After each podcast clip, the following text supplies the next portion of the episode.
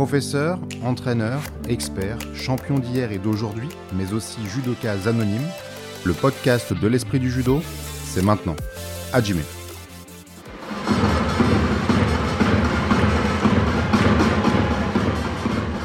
Refroidi la veille par une avalanche de pénalités et de disqualifications, plus d'un combat sur quatre, on ne s'attendait pas ce matin à vivre une aussi belle journée. D'autant que les leaders de cette catégorie danse et moins de 81 kg masculins, avec 4 champions du monde présents tout de même, ne semblaient pas tous en mesure d'affoler les travées. Pas très en forme Nagase, le champion olympique japonais, et pas tellement non plus, dans le même quart de tableau, Tato Grigalashvili, ogre descendu des montagnes géorgiennes. Une chance à prendre dans ce quart escarpé pour Alpha Omar Diallo, qui restait sur une victoire choc face à lui. L'autre tableau paraissait plus aérien avec le numéro 2 japonais Sotaro Fujiwara qui plaçait de belles techniques et le grand Mathias Casse, Diable Rouge comme son dossard de champion du monde en titre. Grand et blond, le profil d'un gendre idéal façon Robocop, l'enfant de Morcel serait presque ennuyeux dans son judo au cordeau s'il n'était pas aussi diablement bon. Décor planté.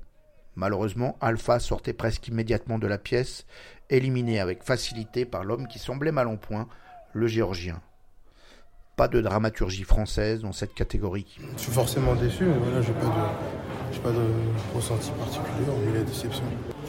J'ai fait une erreur que j'aurais pas dû. Donc voilà, après une explication, il y en a plein, hein. il peut y en avoir plein. Il faut trouver la bonne et puis il faut, faut s'en servir euh, pour la suite. Pas de belle histoire donc pour nos masculins, aujourd'hui encore, mais du côté des féminines, oui, avec une jeune première, Manon Deketer, 24 ans. Il est sans doute bien difficile de se débarrasser du statut de remplaçante de Clarisse Agbenienou. Elle a accumulé les répétitions pour réussir à se mettre en lumière dès qu'elle en aurait l'occasion. Et c'était là, aujourd'hui, avec un premier tour dangereux contre la fille du pays qui était à deux doigts de marquer la première, mais Manon n'allait pas se laisser voler la vedette. Elle frappait les trois coups avec un haut chigari de grand style. Dans cette catégorie en plein renouvellement, la néerlandaise Sanne Vermeer, troisième des mondes l'année dernière et championne du monde junior l'année où Manon avait été titulaire, avait l'ascendant. Et tout pour s'affirmer. Mais coup de théâtre, elle était renversée par le Uranage de Deketer. La porte s'ouvrait vers la lumière, et c'est en premier rôle qu'elle s'avançait en quart de finale face à une Roumaine de 20 ans, et loin du top mondial qui ne résistait pas longtemps. On la voyait déjà star face à la Canadienne Beauchemin Pinard en demi.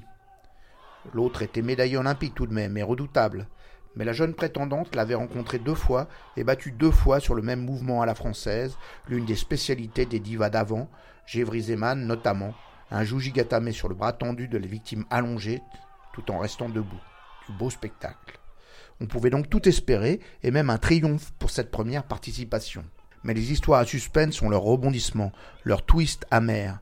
Catherine Beauchemin-Pinard a travaillé de son côté et sans doute ruminé un peu ses échecs en aiguisant dans son coin un travail de sol autour de Sankaku Osaikomi si efficace qu'elle avait passé jusque-là tous ses tours avec. Seoinage de la Canadienne, esquivé par la Française, filet tendu qui allait se resserrer sur les espoirs de finale, étouffé. La Canadienne victorieuse était même à deux doigts de renverser en finale une autre nouvelle venue, la Japonaise Horikawa, une fille longtemps dans l'ombre. Elle n'avait sorti toute la journée qu'un petit jeu adroit autour de la jambe avant adverse, une fois au Sotogari, une fois Kochigari. Sur cette finale dangereuse, il fallait le grand jeu, et c'était sur un Uchimata qu'elle saluait bien bas la foule pour prendre à 26 ans un titre mondial sans doute bien longtemps attendu. L'épilogue français devait être heureux, et c'est sur un Kosotogari parti de la cuisse que la française marquait rapidement face à une polonaise championne d'Europe des moins de 23 ans. Pas de finale, mais la médaille est le début sans doute d'une longue série à succès. Manon Deketer ne remplace plus personne. Ça fait un bien fou, c'est un bonheur de enfin le travail du bah, c'est le premier mondiaux, je ramène une première médaille et franchement, ça fait plaisir. Derrière, j'avais des personnes qui croyaient énormément en moi, qui m'ont poussé. Et grâce à ça, bah, ça m'a fait prendre confiance en moi. Et euh, effectivement, cette médaille bah, va pouvoir me permettre d'avoir encore plus confiance en moi et de pouvoir euh, l'échelon. On a une grosse équipe de France où bah, ils sont pratiquement toutes médaillées. Et bah, moi, j'étais pas encore médaillée en championnat. Voilà, maintenant je l'ai fait. Et ouais, je vais me sentir un peu plus à ma place, mais franchement, euh, Je souhaite euh, encore mieux à, toutes les filles qui restent. Je suis quelqu'un qui cogite énormément. Et avant ce combat-là, non, j'ai essayé d'un peu de, me poser en fait sur ce championnat. J'ai essayé de me poser, euh, de prendre les, bonnes ondes qu'ils avaient autour de moi, de me libérer, franchement, d'essayer de me libérer un maximum, de faire mon judo et de sans me poser trop de questions et franchement kiffer ma journée. C'est finalement Grigalashvili qui sortait aux pénalités et dans la souffrance, le champion olympique japonais Nagase. Puis en demi, encore aux pénalités, l'ancien champion du monde iranien Molay, devenu médaillé olympique pour la Mongolie et représentant ici les couleurs azéri. Un combattant désormais SNF, sans nation fixe. Dans l'autre tableau, le champion du monde belge avait réussi un coup formidable dans un combat qui semblait perdu contre le japonais Fujiwara en demi-finale.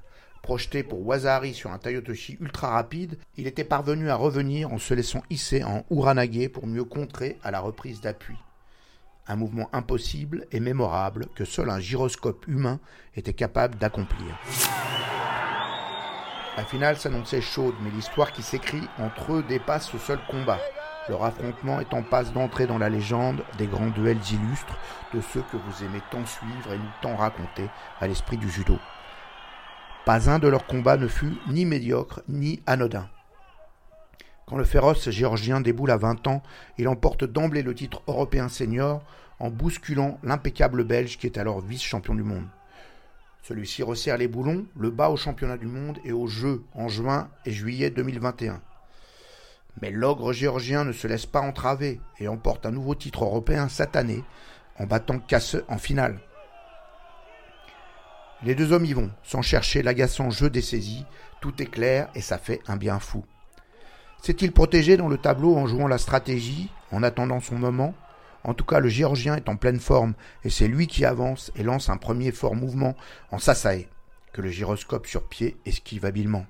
Une forte attaque encore en Serenage avant un corps à corps où tout le monde se crispe. Ça peut partir des deux côtés. Tato attaque toujours et Mathias tient le choc. Pas une pénalité à l'horizon et c'est beau.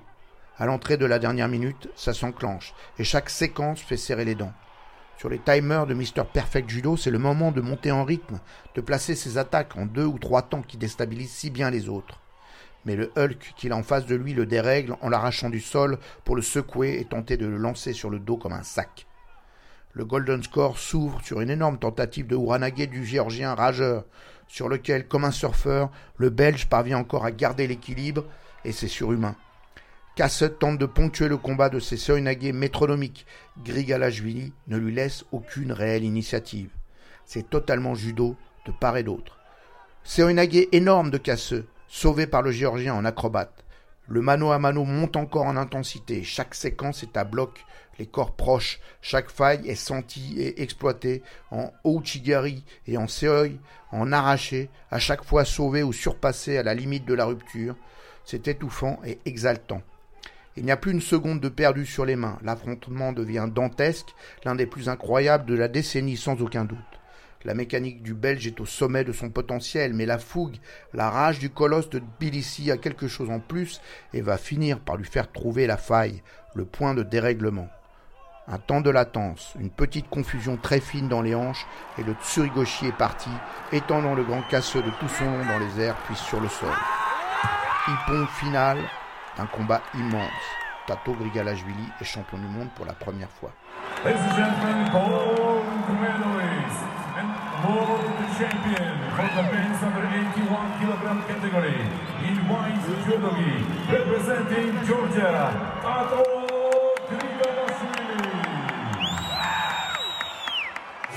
Si vous aimez les grands duels du judo, retrouvez les meilleurs dans notre magazine numéro 85 et retrouvons-nous pour la cinquième journée de ces championnats du monde avec les titulaires français Marie-Ève Gaillet et Margot Pinault en moins de 70 kg, Alexis Mathieu en moins de 90 kg.